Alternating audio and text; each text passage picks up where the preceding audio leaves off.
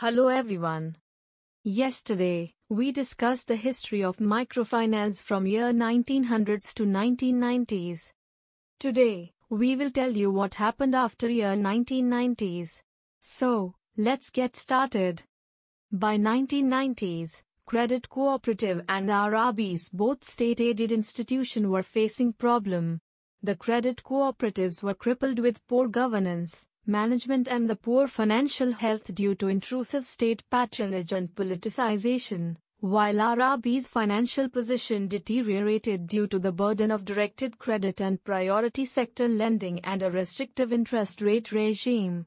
The share of rural credit in the total credit disbursement by commercial banks, which grew from 3.5 to 15% from 1971 to 1991, had declined again to 11% in 1998.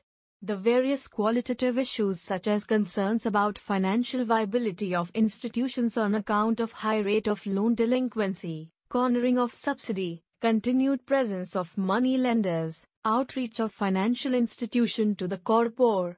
Due to internal and external factor, macroeconomic crisis in early 1990s, led to introduction of economic reforms of 1991 resulted in greater autonomy to the financial sector. This also led to emergence of new generation private sector banks that became important players in microfinance sector. An important development in this phase was SHG Bank Linkage Program by NABARD, which greatly increased banking system outreach to unreachable people and initiated a change in the bank's outlook towards low-income families. The pioneering initiatives of MYRADA mentioned earlier, the SHG Bank Linkage Program was scaled up on a large scale by the NABARD in the year 1992 by giving guidelines to banks for financing SHGs through the banking system. With the success of this program RBI in 1996 took the policy decision to include financing to SHGs as a mainstream activity of banks under their priority sector lending. Since then the banking system comprising public and private sector commercial banks, regional rural banks and cooperative banks has joined hands with several organizations in the formal and non-formal sectors to use this delivery mechanism for providing financial services to a large number of poor, Following such attempts the face of the Indian financial sector changed, and the focus changed from excessive subsidization of bank credit to lending at market rates. This period also witnessed the entry of another set of stakeholders, microfinance institutions also known as MFIs, largely of non-profit origins, with existing development programs.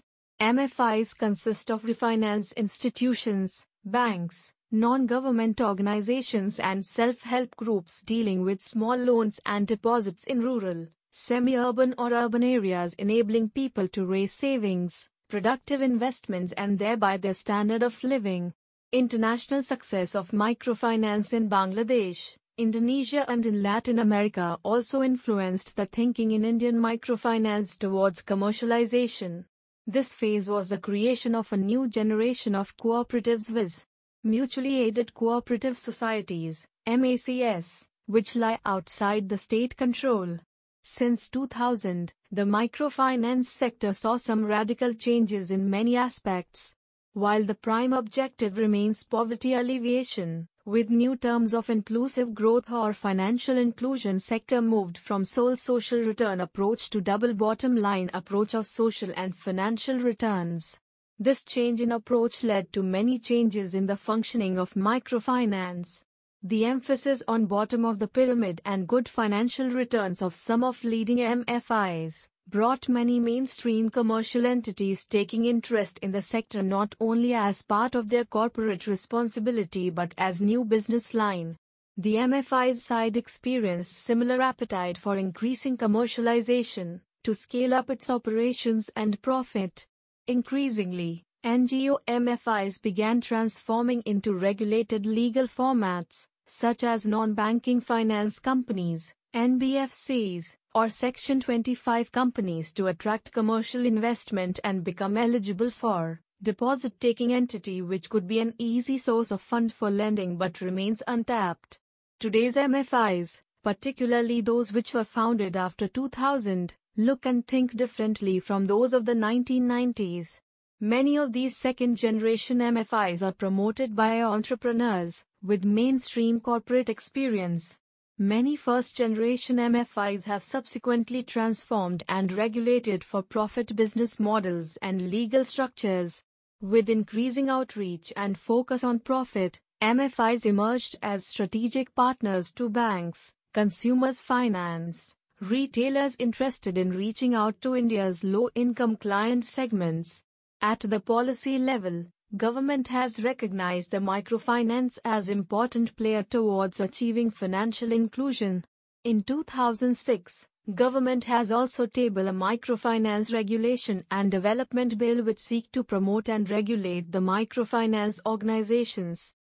Here was the history of the microfinance. In next episode, we will discuss the financial inclusion in microfinance sector.